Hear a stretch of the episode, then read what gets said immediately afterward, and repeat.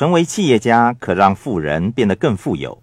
成为企业家，关键在于你对四个象限是不是都有所了解，是不是都可以在四个象限有所发挥。比方说，建立企业之初，我们凡事都要亲力亲为，煮菜、洗碗，什么都要做。我们既是专家，又是雇员，努力的把公司拓展起来。当这个企业发展成熟，就成为一个 B，一个小企业。建立企业除了可以把部分企业出售，例如在股票市场出售企业的股票获利之外，还可以透过企业来进行投资。企业家就是这样的。首先，企业家对四个象限都要有所认识。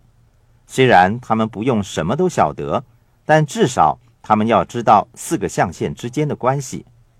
我创建企业的主要原因，不是为了企业为我带来的收入。是为了投资，我建立公司是为了上市而铺路。我把公司的股票投放在市场上公开买卖，或是成立一家公司作为买卖房地产之用。那么我便从 B 象限走到 I 象限。记得在《富爸爸穷爸爸》一书里面，麦当劳的创办人雷克罗克问道：“谁能告诉我我是做什么的？”所有人都回答：“汉堡。”雷克罗克说：“不是，我真正的生意是房地产。”雷克罗克透过麦当劳的业务，投资在世界各地最值钱和最佳的房地产项目上。他不但是 B 和 I，同时也是 E 和 S，那就是他成为超级富豪的原因。除了购买房地产之外，雷克罗克还把麦当劳的股票出售，这绝对是一个企业家该做的。他了解每一个象限以及所有投资的方向。我有一个在 B 象限发展的很好的好朋友，他在 I 象限则表现得一塌糊涂。他不应该当投资者，因为他控制不了自己的情感。这里说明了能够赚大钱的都是 B 和 I 象限的人，他们建立企业就是为了购买房地产或是出售公司的股票。这正是富人所做的事情。有一天，我富爸爸和麦克在海滩漫步。富爸爸看着那一片美丽的白沙滩，对我和麦克说：“你们知道吗？我刚刚买下这片土地。”我问他：“你怎么买得起这片在夏威夷最昂贵的地产？”我爸爸买不起这片地产。我爸爸是老板，他是教育部的总督学，是高收入的政府官员。我爸爸绝对买不起这片海滨地产。富爸爸看着我说：“你爸爸是雇员，雇员和自由职业者确实买不起这么昂贵的地产，但是我的企业买得起。换句话说，他透过自己的企业来购买房地产。他同时是 B 和 I 象限的人。实际上，富人所做的就是学习建立企业。”并且透过企业为他们投资。要是你看一看税务法律，你就会明白他们这么做的原因了。当雇员收到薪水的时候，他们工资单上支出栏的第一个项目就是税。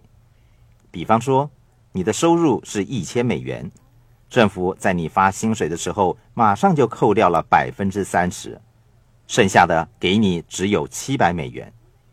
至于 B 象限的企业所有人，比方说，他的收入是一千美元，在他们支出栏中最后一项才是税。也就是说，B 象限的企业所有人在缴税之前，可以更有弹性的控制怎么样以及何时使用他们的收入。那是我富爸爸选择成为 B 象限族的原因，也就是他建议我成为 B 象限族的原因。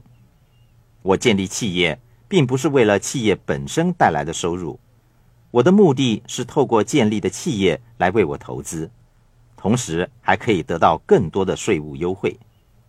税是我们最大的支出，雇员无法控制支付税款的时间，企业所有人则有较大的控制权和更多的选择，因为税务法律可说是为富人而设的，让富人变得更富有。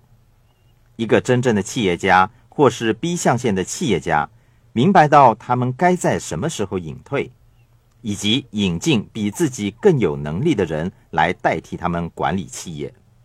我本人精于建立企业，管理方面则较为逊色。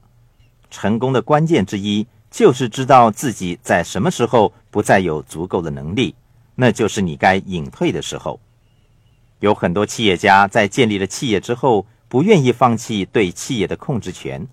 他们留在企业的时间过长，久而久之，他们的能力不足以应付企业日常的运作，最后使得公司倒闭。一个真正的企业家在建立企业之后，他知道该在什么时候隐退，让自己建立另外一些新的东西。创建企业是一项资产，你创建的企业越多。你的资产也就越多。记住，你的隐退是为了引进更有能力、更能干的人。正如富爸爸说的那样，致富的方法有两种：第一，使用他人的时间，雇佣 E 和 S 为你管理公司；第二，使用他人的金钱，向银行借款作为投资之用。致富的方法就是使用他人的时间。和使用他人的金钱。一个真正的企业家在建立企业之后，知道该在什么时候隐退。隐退之后，他们会继续使用他人更多的时间和使用他人更多的金钱。这就是杠杆作用，也就是富人越来越富的原因。他们懂得现金流的管理和以小控大的杠杆原理。